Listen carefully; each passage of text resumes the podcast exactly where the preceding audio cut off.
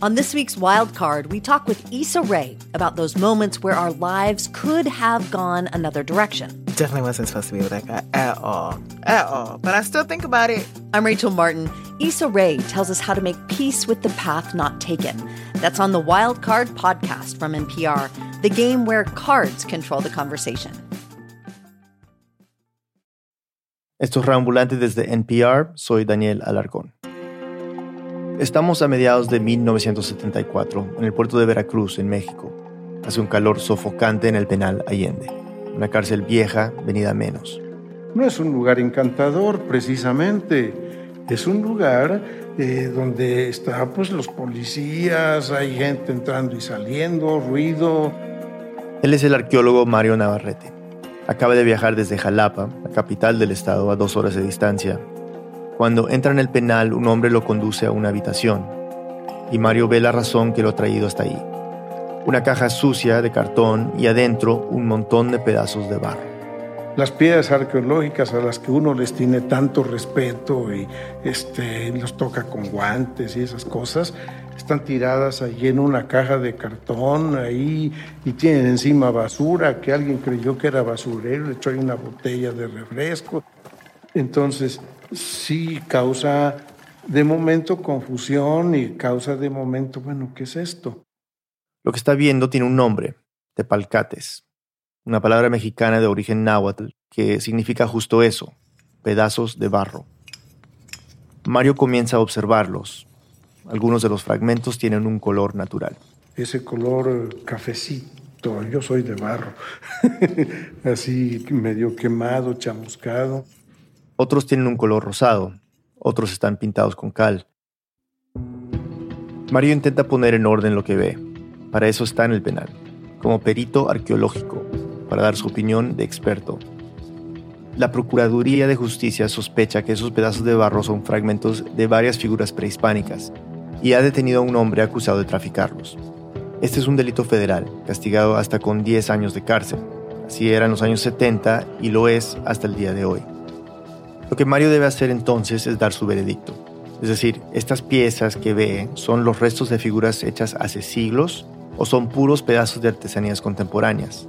Puede sonar fácil, pero no lo es, porque en México, un país rico en arqueología, abundan los saqueadores, traficantes y falsificadores de piezas antiguas. Gente muy habilidosa capaz de desbaratar el patrimonio del país y también de sembrar caos en museos como en el que Mario trabaja, el Museo de Antropología de Jalapa, también conocido como el MAX. Un museo de antropología como el de Jalapa tiene entre su personal pues arqueólogos que se supone son capaces de identificar piezas falsas y piezas originales. El problema es que es muy difícil determinar con absoluta certeza qué tan antigua es una pieza de cerámica. Existen varios métodos científicos, desde la termoluminiscencia hasta el radiocarbono pero ninguno 100% infalible. Lo que pasa es que la arqueología no es una ciencia exacta. Distinguir a simple vista entre una pieza original y una hecha por un falsificador talentoso se aprende con la práctica. Y ni siquiera consiste de un trabajo visual, sino táctil, donde uno pasa horas y horas con figuras en las manos, tal y como Mario lo había hecho hasta entonces durante casi 10 años, en la bodega del Max. Allí, en silencio, con los ojos cerrados, muchas veces ha percibido sus texturas y sus formas entre los dedos. Es una tarea casi espiritual. No te imaginas la emoción de tocar piezas originales con tu mano desnuda, ¿sí? Y sentirla, y sentir aquella textura que es arenosa, que es lisa, que está pintada. Siente uno la belleza del rasgo humano, una mejilla, un ojo, una oreja, un cuello, un adorno, un tocado, unas escamas, unos colmillos. Y con la misma disposición que ha tenido con los tesoros del museo, Mario examina ahora las piezas que se encuentran en el penal Allende. Tú las tocas ahí, está entrando la gente gritando y todo, y tú te abstraes por un momento y dices, no estoy en el Ministerio Público, no estoy en un calabozo, no estoy en nada, estoy en un viaje a un pasado en donde hubo arte. Mientras toca esos tepalcates, nota que unos se sienten viejos, arenosos. Quizás son originales. Pero otras partes... Parecen nuevas. ¿Cómo está esto? Mario sospecha que alguien ha querido reconstruir varias figuras prehispánicas originales con estos pedazos de barro, reemplazando los faltantes con nuevos. Es como si frente a él hubiera partes revueltas de distintos rompecabezas, con el detalle de que unas parecen ser de hace más de mil años y otras de las últimas décadas. O sea, un caos. Mario quiere expresar sus dudas, pero en el penal Allende los peritos no están para eso. No puede uno explayarse hablando como si fuera una cosa técnica, simplemente es decir sí o no. No hay medias tintas. Solo debe responder esta pregunta. ¿Las piezas son originales, o sea, prehispánicas?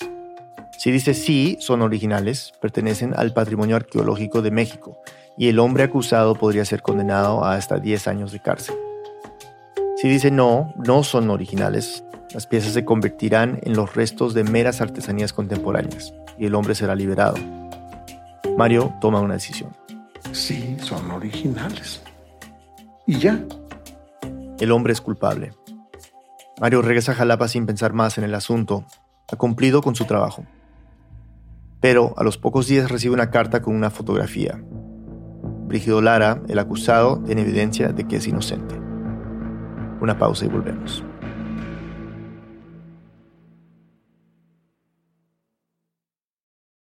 This message comes from NPR sponsor CarMax. CarMax is putting peace of mind back in car shopping by putting you in the driver's seat to find a ride that's right for you. Because CarMax believes you shouldn't just settle for a car, you should love your car. That's why every car they sell has CarMax certified quality, so you can be sure with upfront pricing that's the same for every customer. Don't settle, find love at first drive. Start shopping now at CarMax.com. CarMax, the way car buying should be. This message comes from NPR sponsor ServiceNow, the AI platform for business transformation. AI is only as powerful as the platform it's built into. Enter ServiceNow. It puts AI to work for people across your business, providing intelligent tools to help remove frustration and supercharge productivity. And all of that is built into a single platform you can use right now. That's why the world works with ServiceNow. Learn more at servicenow.com/ai for people. Why is everyone so obsessed with traditional wives or trad wives on social media? This week, we're talking about the viral videos of women making marshmallows and mozzarella from scratch, and how behind the sheen of calm kitchens and cute fits, there's some interesting pessimism about our modern world. And that's worth digging into. Next time on It's Been a Minute from NPR. Estamos de vuelta en Radio Ambulante. El periodista Paul Antoine Matos y nuestro productor Pablo Argüelles viajaron desde la Ciudad de México a Jalapa para reportear esta historia. Paul nos sigue contando. Fuimos a Jalapa porque queríamos conocer a Brigido Lara, el hombre acusado de tráfico de piezas arqueológicas en 1974. ¿Cómo estamos? Mucho gusto, Brigido. ¿Cómo Un gusto está? mío, bien, bien, mucho Hola, gusto. Brigido, ¿cómo está? Bien, bien. Nos encontramos con él una mañana nublada de mayo de este año, 2023, en el norte de la ciudad. Hoy Brígido tiene 82 años y a veces le tiembla un poco la voz. Pero desde el comienzo se mostró muy confiado y desenvuelto con nosotros. Nos pareció evidente que había contado su historia muchas veces y que estaba acostumbrado a ser entrevistado. Cuando nos sentamos a platicar, lo primero que hizo fue mostrarnos un gran álbum en el que a lo largo de los años ha guardado notas de prensa, todas sobre él. Aquí tengo varios periódicos, unos buenos y otros malos, porque también me han atacado mucho. Pues podemos revisarlos en un rato. Si, si quieres, este, Antes de contarnos sobre cómo llegó a la cárcel y sobre la fotografía que le envió al perito arqueólogo Mario Navarrete, Brígido nos habló de su infancia en un rancho de la Mixtequilla, una región en el estado de Veracruz, muy cerca del Golfo de México. ahí en esa región se pueden encontrar vestigios de diferentes tipos de, sea vasija, sea cajete, un plato, o un fragmento de una figurilla, sea de un ser humano, como de un ave o como de un insecto. Restos de cerámica de dos civilizaciones precolombinas, la Olmeca y la Totonaca. En los años 40, cuando Brígido era un niño y se encontraba esos fragmentos, quedaba muy impresionado. Pero sobre sus creadores, la gente de aquellas culturas, se sabía muy poco. Todo el mundo llamaba a las piezas simplemente ídolos o tepalcates, y casi nadie se interesaba por ellas. Brígido, en cambio, ya jugaba a los 8 años a hacer sus primeras figuras con el barro que encontraba en los arroyos. Empecé este, modelando animalitos y todo lo que teníamos en la casa, como perros, marranos, burros. Tuve mucho fracaso, tuve muchísimo fracaso. Es que el barro es muy frágil y caprichoso. Además, convertirlo en piezas que aguanten el paso del tiempo era todo un arte que Brígido tuvo que aprender por sí solo. Porque al principio, cuando llovía, sus figuras se desbarataban. Era algo que no podía entender. ¿Cómo habían hecho los creadores prehispánicos para que sus piezas fueran tan resistentes? Brígido encontró la respuesta observando cuidadosamente la naturaleza. Esa parte también me dio mucha sabiduría, fíjate, porque soy muy analista y si me pasa algo a un lado, yo tengo que estudiar y llegar por qué me pasó eso. Se dio cuenta que cada vez que en el rancho quemaban el campo para resanarlo, los refugios de barro de unos insectos llamados rosquilla quedaban intactos. Quedan lisitas, lisitas todas las paredes, el huequito donde ahí vivió. Y después, cuando llovía, se encontraban los cajetitos llenos de agua. Los, los vasitos esos de donde durmió la rosquilla, llenos de agua. Una maravilla. Así fue que entendió que debía hornear sus piezas. Para mediados de los años 50, cuando era un adolescente, Brígido ya tenía un taller muy rudimentario en su pueblo y ya era capaz de copiar las figuras totonacas y olmecas que se encontraban en las ruinas, los campos y los arroyos. Pero también hacía invenciones salidas de su imaginación, inspiradas en las originales. Y mientras más talentoso se hacía, más crecía su fama por toda la mistequilla y la cuestión se corre. Y de buenas a primeras habían, habían mucho, mucha gente, sea gringo, sea italiano, o sea españoles. Gente que le compraba sus figuras. Y le pagaban bien, 10 o hasta 100 veces más dinero de lo que se ganaba cosechando en el campo. Cuando yo llego a los 16, 17 años, pues yo ya sabía que mis cosas tenían un costo, ¿no? Y uno quiere tener dinero y dinero y más dinero y más dinero, ¿no? Y si de hacer dinero se trataba, podría decirse que Brígido estaba en el lugar correcto en el momento adecuado.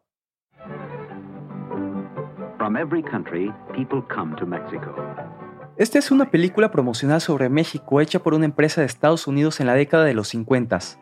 Justo por ese entonces, el gobierno mexicano comenzó a fomentar el turismo del país. Y con él, viajeros de todo el mundo se empezaron a interesar cada vez más por las culturas del México antiguo. What mysterious ceremonies. What solemn processions occurred here. Y por los misterios de sus zonas arqueológicas, desde Montalbán hasta Teotihuacán. Y así, artistas políticos y coleccionistas extranjeros empezaron a llegar a México, y muchos aprovechaban para llevarse en sus maletas alguna pieza prehispánica. Y es que no era tan difícil conseguir piezas arqueológicas en ese momento. Por entonces, las leyes de protección de patrimonio en México tenían varias ambigüedades que hacían que su aplicación fuera difícil, y además el coleccionismo privado estaba permitido, todo lo cual hacía que el mercado de figuras prehispánicas fuera un mundo bastante salvaje, lleno de engaños, estafas y sobornos a las autoridades. Este mercado por lo general funcionaba así. Compradores y coleccionistas de todo el mundo contrataban intermediarios locales para que buscaran piezas por toda la región. Y estos intermediarios no tenían muchos escrúpulos. Las piezas las encontraban en excavaciones arqueológicas reales, pero también en sitios que rellenaban con figuras compradas a artesanos locales, artesanos como Brígido. Él le vendía sus propias creaciones a los intermediarios y también les cobraba por restaurar y completar piezas originales rotas. Pero para 1972, cuando Brígido tenía 31 años, las reglas en México habían cambiado. Ese año se promulgó la Ley Federal de Monumentos y Zonas Arqueológicas, que hoy sigue vigente. Era mucho más estricta, por un lado, el coleccionismo privado estaría mucho más regulado. Todos los que ya tuvieran piezas arqueológicas deberían registrarlas a las autoridades. La ley también prohibió la exportación de piezas, así como su transporte y sobre todo su reproducción sin permisos comerciales. Todo lo cual nos lleva al caso tan particular de Brígido y el lugar que le ocupó en ese mercado engañoso de artesanías y piezas prehispánicas. Cuando le preguntamos cómo entendía su negocio por aquellos años, nos dijo, pues la verdad, la verdad que mira, esto, esto, esto no le daba importancia, porque yo desconocía muchísimas cosas. Y mucha gente se cuidaba porque había un delito, cosa que yo no sabía. Vaya, qué tan grande o por qué el delito. Y, por ejemplo, el saqueo es un delito prohibido por nuestras leyes, ¿no? Pero si yo hacía una pieza, ¿por qué era delito? Es imposible confirmar qué sabía o qué no sabía Brígido sobre las leyes en los años 50 o 70, pero lo que sí sabemos es que no veía problema en vender figuras inspiradas en piezas prehispánicas. Según él, nunca hizo pasar sus creaciones por obras prehispánicas originales, lo cual sería fraude y falsificación. Siguiendo la lógica de su historia, que recordemos pasó hace mucho, lo cual la hace muy difícil de verificar hoy, quienes cometían esos engaños eran los intermediarios, si es que decidían revender sus piezas por cientos de miles de dólares a museos y coleccionistas extranjeros. En ese tiempo era un joven que más que preocuparse por las leyes quería dinero. Brígido ni siquiera firmaba las piezas, ni se enteraba a quiénes las vendían los intermediarios, ni por cuánto. Entonces, una vez que salían de su taller, él se lavaba las manos, pasaba la siguiente y listo. Trabajó de esta manera por casi dos décadas. Hasta que en 1974 su suerte cambió. A mediados de ese año escuchó una noticia en la radio. Dos hombres habían sido detenidos por tráfico de piezas arqueológicas. Estaban en el penal Allende, donde comenzamos este episodio, esa cárcel en el puerto de Veracruz. Eso corrió como pólvora de todos los vecinos y amigos. No, oye, que agarraron a Julano, agarraron a Sultano y, y que no sé qué. En ese caso, Fulano y Sutano eran dos de sus primos que a veces vendían sus piezas. Los detuvieron con una caja llena de pedazos de barro y los acusaron de tráfico de piezas arqueológicas. Con el arresto, los vecinos comenzaron a hablar sobre Brígido, llamándolo saqueador y contrabandista de piezas prehispánicas. Así que decidió ir al penal Allende. Quería aclarar la situación. En el penal Brígido le explicó a unos policías que sus primos estaban siendo acusados de delito de tráfico de piezas, pero después les dijo, esa pieza yo la hice, yo me, eché toda la responsabilidad. Las piezas eran artesanías que él había hecho. Los policías le advirtieron que tendría que comprobar que lo que decía era cierto. Brígido aceptó y tomó el lugar de sus primos quienes fueron liberados. Pensó que estaría en la cárcel unos pocos días hasta demostrar su inocencia. Pero las cosas no fueron como esperaba. No, yo primero estuve 20 días en una galera y en ese espacio estábamos más de 230 gente. Y a los 20 días yo ya andaba como sonámbulo.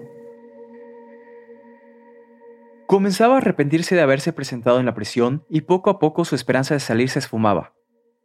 No sabía cómo comenzar a defenderse de lo que lo acusaban y muy pronto se enteró de que le podían dar entre 3 y 10 años de cárcel. Pero su abogado concibió un plan para demostrar que Brígido era el creador de las piezas, traer barro al penal para que él hiciera una figura desde cero. Así que en secreto, sin el permiso del director de la cárcel, mandaron una camioneta al pueblo de Brígido, a unos 40 kilómetros de ahí. Consiguieron dos costales de barro y volvieron a Veracruz. Llegó el barro a las 6 de la tarde y, al otro día temprano, por aquí desperté, me eché un baño y, salí una de las mesas que había ahí y me puse a modelar la pieza. Y, tenía yo como dos o tres que estaban viendo cómo estaba yo manejando el barro, ¿no? Que eran guardias, ¿no? Que, no, que eran presos ah, también, que, presos. que estábamos en la misma área. Pasaron horas. Brígido seguía moldeando ante su pequeño público, hasta que uno de sus compañeros le avisó que el director de la cárcel venía muy apurado. Y cuando llegó, se paró cerquita de Brígido y le dijo, Pero sabiendo cómo está su problema, dice, ahora dice, está haciendo piezas dentro del penal. Y yo agarré, me paré así sanamente, porque, porque yo así soy pues muy espontáneo, ¿no? Ahora sí que pensé lo que se me vino. Le digo, caray, señor director, Digo, ya estoy preso, yo no creo que me maten porque estoy haciendo las piezas aquí. No me contestó nada y se fue. Y sigo modelando. El director lo dejó en paz. Y así, un día después, la escultura estaba lista. Era una mujer sentada de más o menos un metro y medio de altura. Estaba inspirada en una figura totonaca llamada Cihuateteo, una mujer que ha muerto durante el parto. Fue entonces que el abogado envió una foto de la pieza a Mario Navarrete el perito arqueólogo que escuchamos al principio de esta historia. Yo nunca fui ahí con el afán de decir este, que lo metan a lo más profundo del calabozo. No, no, no, no, no. Mi trabajo era muy simple. Dime si esto es original o es falso. Pues simplemente dije lo que me pareció. Sí, son originales. Pero ahora, con foto en mano, Mario dudaba. La carta explicaba que Brígido había fabricado esa pieza, aparentemente totonaca, en la cárcel. O sea, quizá Brígido no era un traficante, sino alguien con talento para elaborar sus propias figuras de barro. Un artista. El caso no era discutir ahí en ese momento si era una obra de arte o no. El caso era echar abajo un diagnóstico equivocado. Así que después de consultarlo con su jefe, el director del Max, Mario reconoció que los tepalcates que había tocado en el penal Allende no eran, como había creído, una mezcla de prehispánicos y modernos, sino todos de Brígido. Días después, un juez firmó la hoja de liberación de Brígido. Y poco antes de salir, en enero de 1975, cuando ya muchas personas conocían lo talentoso que era, cuando incluso la prensa local comenzaba a escribir sobre él, recibió dos invitaciones. La primera era del director del Museo de Antropología de Jalapa, un señor llamado Alfonso Medellín, y toda una eminencia de la arqueología mexicana. Quería que Brígido lo fuera a visitar para hacerle una oferta de trabajo. La segunda vino de unos contrabandistas que había conocido en la cárcel. Ya me habían invitado para llevarme a Estados Unidos, para nada más llevar el barro, las piezas las iba a fabricar allá. Le ofrecían llevarlo al otro lado de la frontera, ponerle un taller y llevar el barro de su tierra para que solo se dedicara a hacer piezas falsas, las cuales podrían vender por miles de dólares a coleccionistas y museos. Brígido tenía que tomar una decisión entre dos formas opuestas de seguir aprovechando su talento con el barro. Una pausa y volvemos.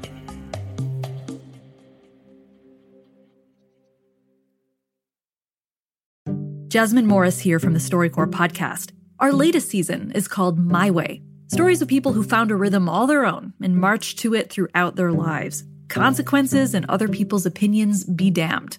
You won't believe the courage and audacity in these stories. Hear them on the StoryCorps podcast from NPR. Summer is for going to the movie theater because it's too hot to stay home. It's for driving with the windows down, listening to your favorite music. It's for stretching out while you're on vacation to gobble up a TV show. For a guide to some of the TV, movies, and music we are most excited about this summer, listen to the Pop Culture Happy Hour podcast from NPR. I'm Jesse Thorne. Why did Cole Escola write a bonkers, extremely fictionalized play about Mary Todd Lincoln? Well, you know, it was 2020 and we were all so isolated. I, I just started doing research. On, but the truth is, I, no, I just thought of it. We'll talk about that and more on Bullseye from MaximumFun.org and NPR. With NPR Plus, there's more to hear, like extended interviews with some of the experts we talk to at Planet Money and The Indicator. It's a mistake for economists to only think about economic efficiency when considering policies because you'll actually wind up with a worse outcome. And with NPR Plus, you help keep NPR going. Learn more at plus.npr.org. Estamos de vuelta en Reambulante. Antes de la pausa, Brígido recibió dos ofertas de trabajo que lo invitaban a ir por caminos muy distintos. Uno lo llevaría a uno de los museos más importantes de México, el otro a falsificar piezas arqueológicas en Estados Unidos. Ahora tenía que decidir. Nuestro productor Pablo Argüelles nos sigue contando. Pocos días antes de ser liberado, Brígido recibió la visita de un amigo que le preguntó, ¿Y qué vas a hacer? ¿Vas a ir a la invitación del señor director? Dijo, pues fíjate que no. A ver, a ver, ¿cómo? ¿Pero por qué no? Digo yo, ¿qué voy a hacer allá? ¿Y de qué voy a vivir ahí? No conocía ningún museo, no conocía un arqueólogo, antropólogo, no conocía Jalapa. Oye, dice, pues si te están invitando, yo te llevo. El amigo lo convenció.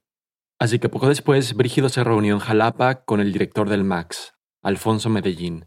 Y me dice, mira, Brígido, dice, yo tengo muy buen interés de que tú colabores con nosotros y con suerte pertenezcas a nuestro equipo. Pero primero necesitaba mostrar sus habilidades. El director le contó que se acaba de descubrir una zona arqueológica importantísima en un lugar del estado llamado El Zapotal. Ahí habían encontrado una escultura muy rara, un esqueleto sentado, con un gran tocado y un rostro calavérico sacándole la lengua a quienes lo observaran. El dios totonaca de la muerte, Mictlantecutli. Y el Max necesitaba una copia. Ese fue mi examen profesional que me puso el profesor Medellín. Ya habían venido por tres ocasiones cinco personas del Departamento de Restauración de México queriendo sacar esa, una copia, porque aquella pieza no se puede mover, porque está en barro crudo.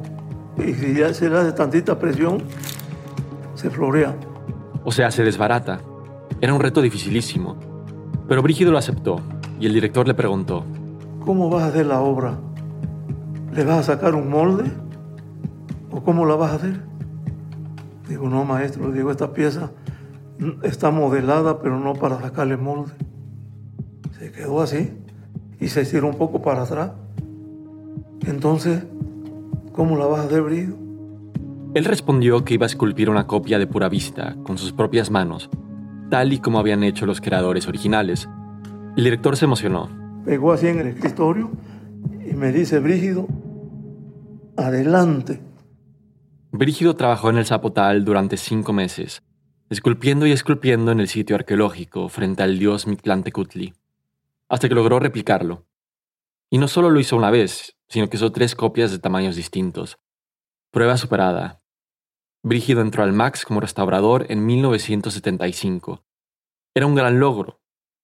Pero para trabajar ahí tuvo que pagar un precio bastante alto. Cuando yo llego aquí, me quitan la inspiración de hacer mi propia obra. Y, y de ahí me agarraron. Y luego que quiero una reproducción de esta, quiero una copia de esta, copia de aquella, copia de aquella, copia de esta, copia de aquella, copia de... Puras reproducciones. Puras figuras para la tiendita del museo, todas con un sello oficial que las identificaba como réplicas. Y así pasaron los años. En 1985, una década después de que Brígido se uniera al museo, el gobernador de Veracruz anunció que reconstruiría y ampliaría el MAX. Remodelarlo era necesario. El viejo edificio tenía goteras, y en una ciudad tan lluviosa como Jalapa, la gente tenía que entrar con paraguas a ver las obras. Pero el proyecto también obedecía a razones más personales del gobernador. Él era un aficionado de la arqueología y quería presumir al mundo entero la identidad mesoamericana de Veracruz. Y para hacerlo, no escatimó en gastos. Primero, encargó la construcción del nuevo edificio a una firma estadounidense. Segundo, ordenó a los alcaldes de los distintos municipios de Veracruz enviar al MAX piezas arqueológicas de sus regiones, algo que, recordemos, era ilegal. Y tercero, se fue de compras al extranjero, y no precisamente por ropa nueva. Fue a casas de subasta muy prestigiosas, como Sotheby's, por piezas de las culturas que habitaron el estado de Veracruz. Y así comenzaron a llegar muchas y nuevas figuras al Max. Un día, unos meses antes de la apertura del museo, Brígido estaba trabajando cuando uno de los conserjes vino a verlo. Me dice, este, oiga maestro, no hombre, qué chingonería de piezas llegaron ayer. Si quiere, vamos para que las vea. Brígido acompañó al conserje para ver las piezas recién llegadas desde Estados Unidos. Varias de ellas ya estaban fuera de los embalajes. Y sí eran una chingonería, una maravilla. Había un caballero águila, una figura sentada, un dios conocido como Xipetotec. Yo cuando las veo, yo me quedé y digo, híjole. Híjole. Estaba seguro que eran suyas. Pero cuando vio las piezas, ¿cómo las reconoció? ¿Cómo supo que eran suyas? Pues, oye, pues, uno sabe lo que hace.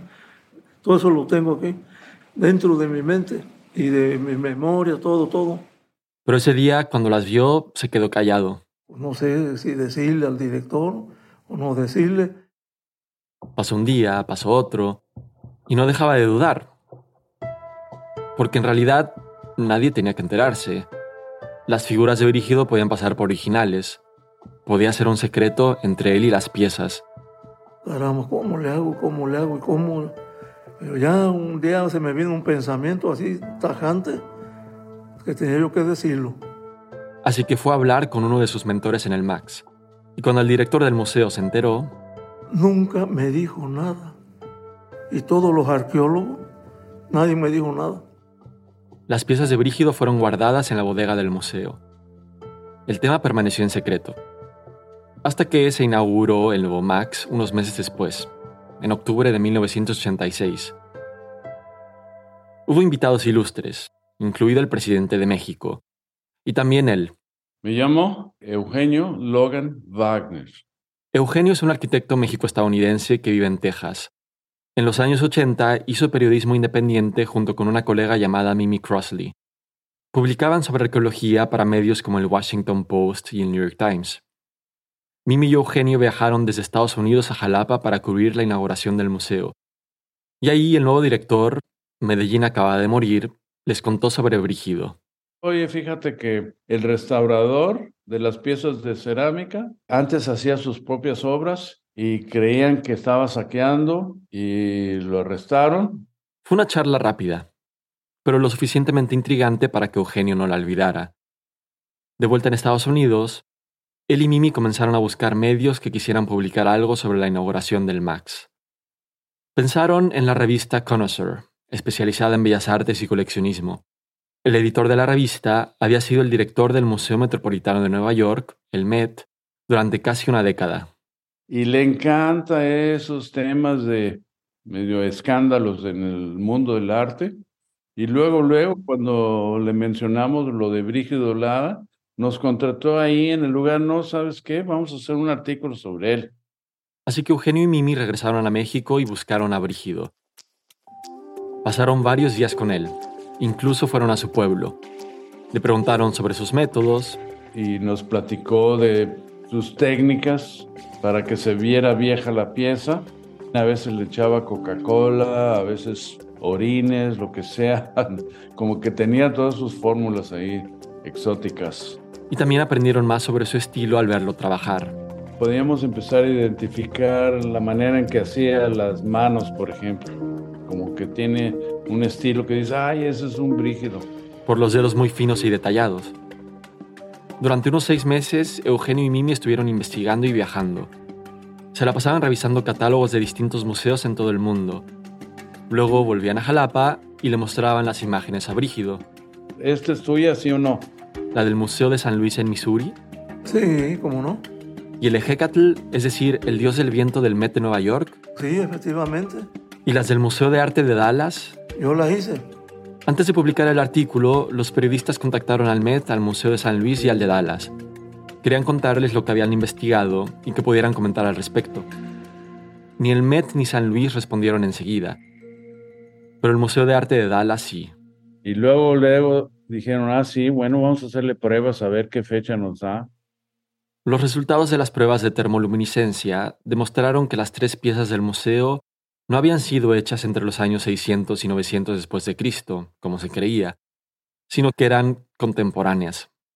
Y así, en marzo de 1987, el director del Museo de Dallas viajó junto con una curadora hasta Jalapa. Brígido se acuerda que estaba entrando a la oficina del Max cuando ellos lo señalaron en voz alta y se le acercaron, según él muy exaltados. Y metiendo las manos a una mochila, sacando folders donde traían las fotos y, y que supuestamente le llegó la versión que yo decía que esas piezas eran falsas. Y era el reclamo que a mí me venían a hacer. Querían que Brígido les demostrara que las tres piezas que ellos tenían en Texas eran en verdad de él.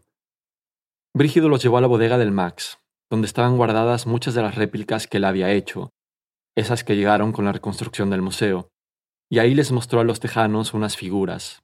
No, hombre, estos hombres cuando las vieron, no sabían qué hacer. No sabían qué hacer. Eran muy parecidas a las tres que ellos tenían en Dallas. El director y la curadora volvieron a Estados Unidos persuadidos de que sus piezas eran de Brígido. Y a finales de abril, los museos de San Luis y de Dallas anunciaron que Brígido decía ser el creador de varias piezas en sus colecciones y que los análisis científicos que estaban haciendo ya estaban demostrando que algunas eran en verdad modernas. De la noche a la mañana, varios periódicos en Estados Unidos replicaron la noticia. Fue una verdadera sacudida al mundo del arte. Por un lado, porque las colecciones de arte mesoamericano de algunos de los museos más importantes del mundo podrían perder su valor en cientos de miles de dólares, pero también porque se tambaleaba el conocimiento que hasta entonces se creía tener sobre la cerámica de las culturas prehispánicas de Veracruz. De repente, una pieza que se creía de estilo totonaca se convertía en un brígido Lara. Después de toda la investigación que hicieron, Eugenio y Mimi le creyeron a Brígido, es decir, que sus piezas eran hechas por él. Y no eran copias así, réplicas, eran piezas que él se inspiraba en el arte prehispánico, pero hacía sus propias creaciones Brígido le dijo a Eugenio, a Mimi y a otros periodistas lo mismo que nos dijo a nosotros, que él nunca hizo pasar sus creaciones por piezas prehispánicas, Para Eugenio, él no cometió ningún delito. En el fondo, la noticia también ponía en evidencia las formas en las que museos y coleccionistas habían adquirido piezas mexicanas durante décadas. Finalmente, en junio del 87, el artículo de Eugenio y Mimi se publicó en Connoisseur, y Eugenio empezó a recibir llamadas de coleccionistas privados donde le decían, Oye, creo que tengo una pieza de Brígido Lara. De repente, Brígido pasó de ser un artesano anónimo de un pequeño pueblo a un artista. Un artista que había puesto en jaque algunos de los museos más importantes y poderosos del mundo. Y así vivió su fama durante años, contando que su obra había estado expuesta en el Met, vendiendo figuras de barro certificadas y también haciendo restauraciones y peritajes para el Max. Y cuando llegó la pandemia, se retiró.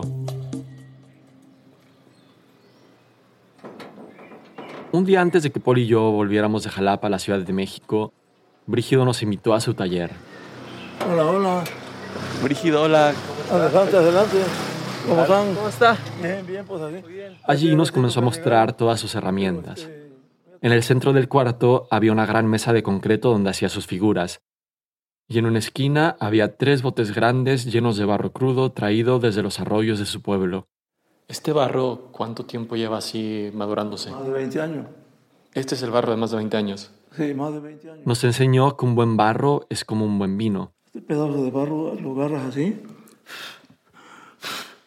Cada uno tiene su propio aroma, su elasticidad y también su textura. Por fin podíamos ver cómo el barro se moldeaba a su voluntad. Con este barro yo puedo hacer lo que quiera. ¿eh? Cualquier pieza de cualquier cultura. Estar en el taller dio sentido a mucho de lo que ya sabíamos sobre Brígido. Antes de ir a Jalapa leímos periódicos viejos, vimos películas y también hablamos con conocidos suyos. La mayoría fueron charlas muy ligeras, tipo Brígido es muy amable, es muy talentoso. Pero una de esas personas también nos dijo algo que nos intrigó más, que en Santiago de Chile, en el Museo Chileno de Arte Precolombino, hay una pieza mexicana, y que, a juzgar por su apariencia y su estilo, esa pieza quizás era de Brígido.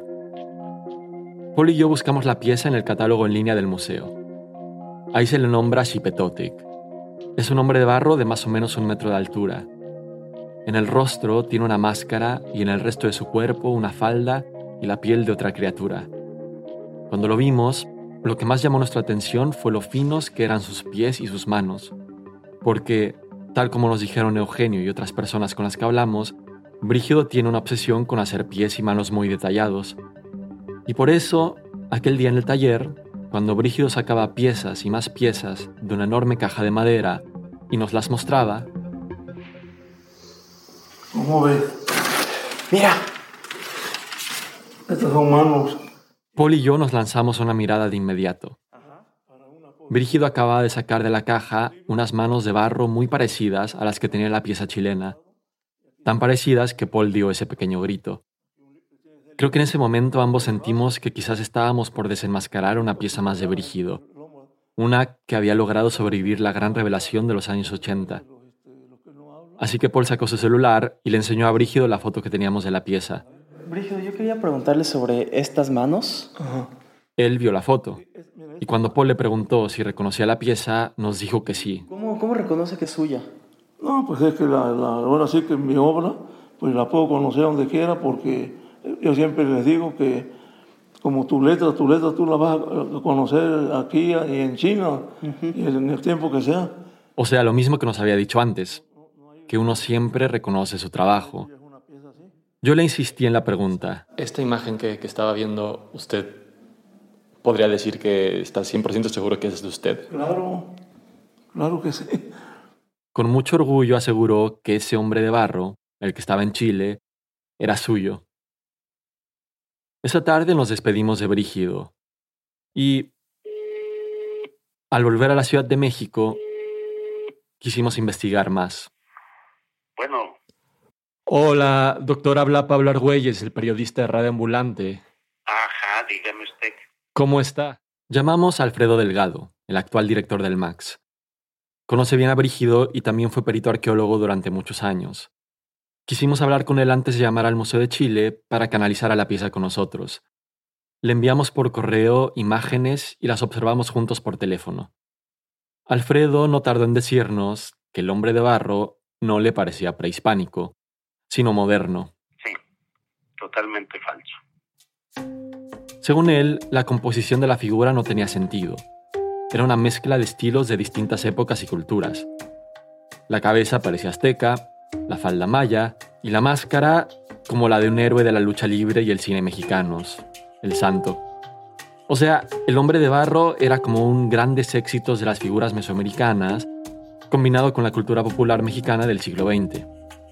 Alfredo nos dijo que quien quiera que haya hecho la pieza era un buen artesano, pero también nos dijo que no creía que fuera de Brígido.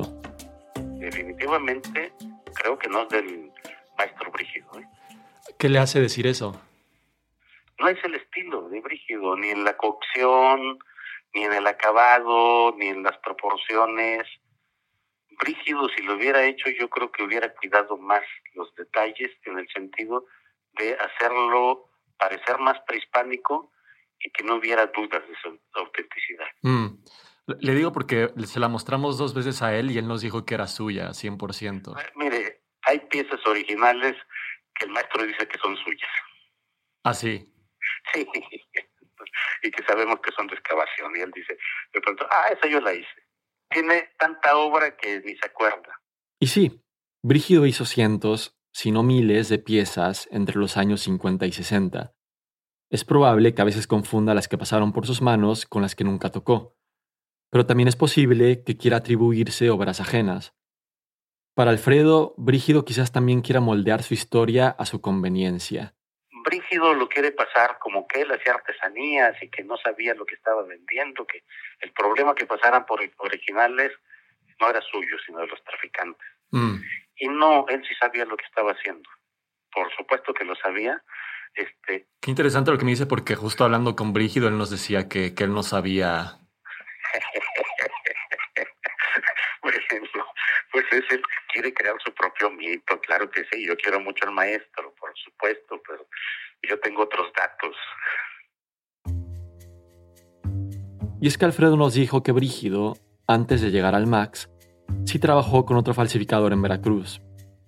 Y nos recordó que cuando otros falsificadores eran atrapados, era común que dijeran que las piezas eran creaciones suyas, meras artesanías populares, tal y como hizo Brígido cuando se presentó en el penal Allende en 1974. Al respecto, Brígido nos dijo que no conocía este tipo de mañas y negó haber trabajado con otros falsificadores. Mientras nos contaba esto, Alfredo siguió observando el hombre de barro del Museo Chileno. En un momento empezó a ampliar las imágenes para observar con más atención los detalles. Estoy viendo algo. Y luego, ver. después de fijarse en las extremidades del hombre de barro, Ya estoy dudando. nos dijo, Mire, a lo mejor sí es de Brígido, ¿eh?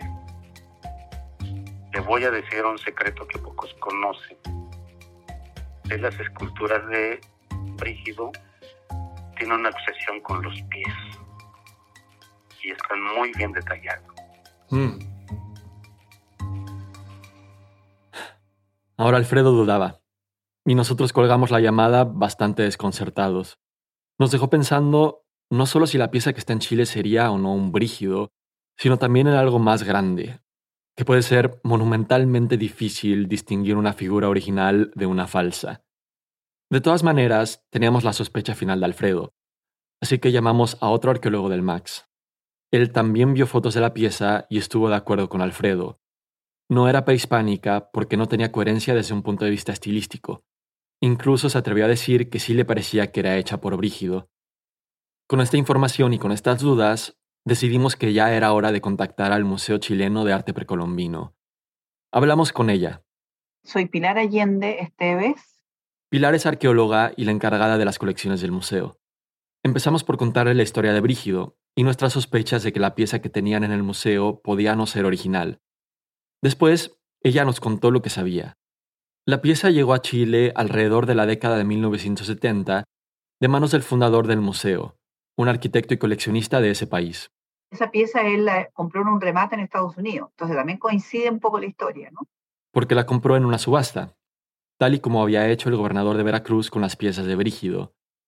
Y con la figura venía un certificado de datación. Da una fecha muy amplia. El fechado le sale entre 650 después de Cristo y 1450. Y es en un pie y en la zona de la cabeza. Es decir, las pruebas, realizadas por un laboratorio en Estados Unidos, solamente se hicieron en el pie izquierdo y en la cabeza. En 1981, el hombre de barro pasó a formar parte de las primeras mil obras con las que se abrió el Museo Chileno de Arte Precolombino, y muy pronto se convirtió en una de las más emblemáticas de la colección. Y luego, el 5 de marzo de 1985, durante uno de los terremotos más fuertes en la historia reciente de Chile, cayó de su soporte y se quebró en 135 pedazos. Y quedó en evidencia que el brazo, uno de sus brazos era falso. Durante las restauraciones de la pieza, los expertos vieron que el brazo izquierdo estaba lleno de yeso, con una malla de metal, y se dieron cuenta de que en realidad todo el hombre ya había sido reconstruido antes, de una forma bastante tosca, con fierros para unir algunas piezas por dentro y también con un pegamento aplicado a altísimas temperaturas, lo cual impidió que se hicieran pruebas de termoluminiscencia posteriores. La persona que restauró o que, armó esto era una persona que le interesaba la apariencia externa y su trabajo, como lo haría un conservador, un restaurador, eh, por dentro no le importó nada. Pilar nos dijo además que los restauradores del museo vieron que las piezas del hombre de barro eran una mezcla.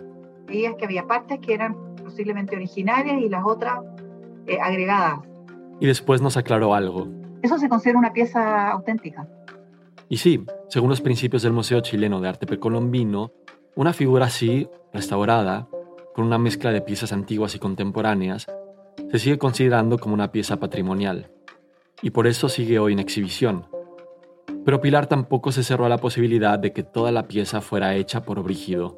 Si es un Brígido, que puede ser, o sea, no sé, sería un Brígido que se quebró y fue restaurado. Y que después llegó a una subasta en Estados Unidos y fue vendido al fundador del Museo Chileno. Puede ser.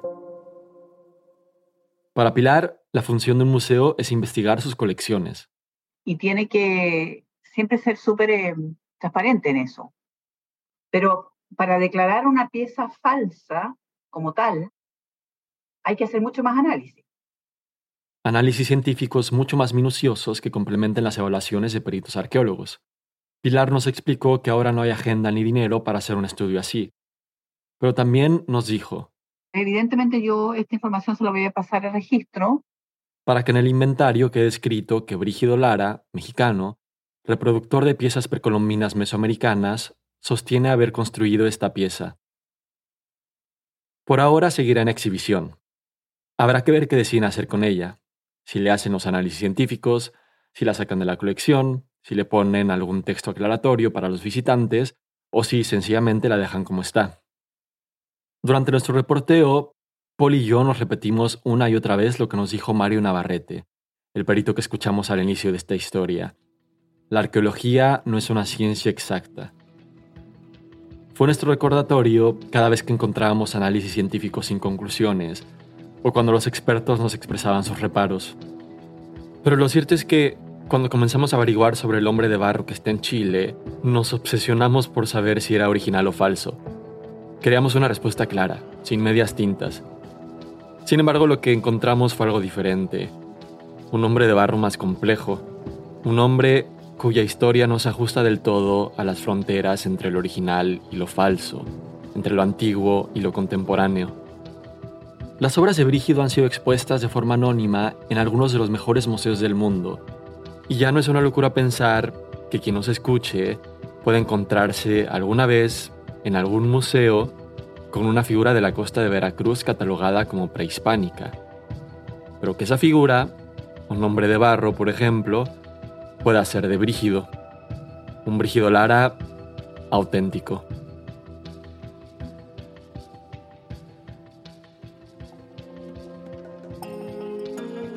Brígido sueña con recuperar algunas de sus piezas regadas por el mundo y exponerlas en un museo con forma de tortuga que quiere construir en Tlaliscoyan, su pueblo en Veracruz.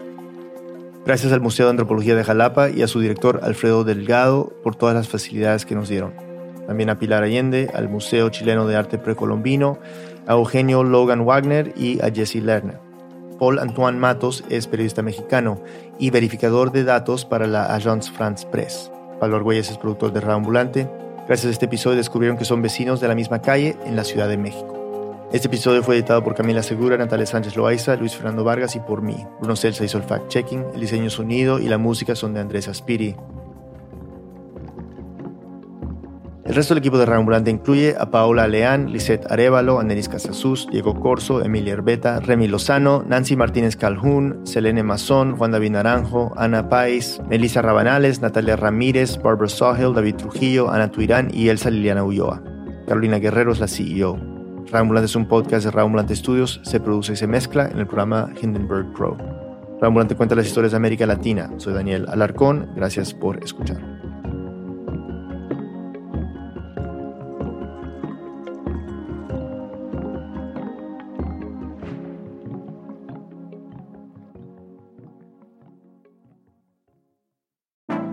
The Embedded podcast brings you eye opening reporting, There's something that hasn't been disclosed yet. immersive journalism, I could smell the smoke, I could smell the dust. personal stories. I was scared. Like, I can't protect you. We are NPR's home for documentary storytelling.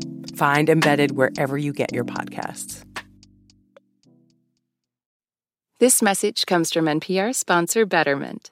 The drama of having an enemy turned lover is never chill, but your investing portfolio should be. Betterment is the investing app that lets you be totally chill about your finances. Their automated tech makes it easy to get in the market and stay in the market. Save the drama for that moment when you realize your mortal enemy is actually your soulmate. Betterment, be invested and totally chill. Learn more at betterment.com. Investing involves risk, performance is not guaranteed.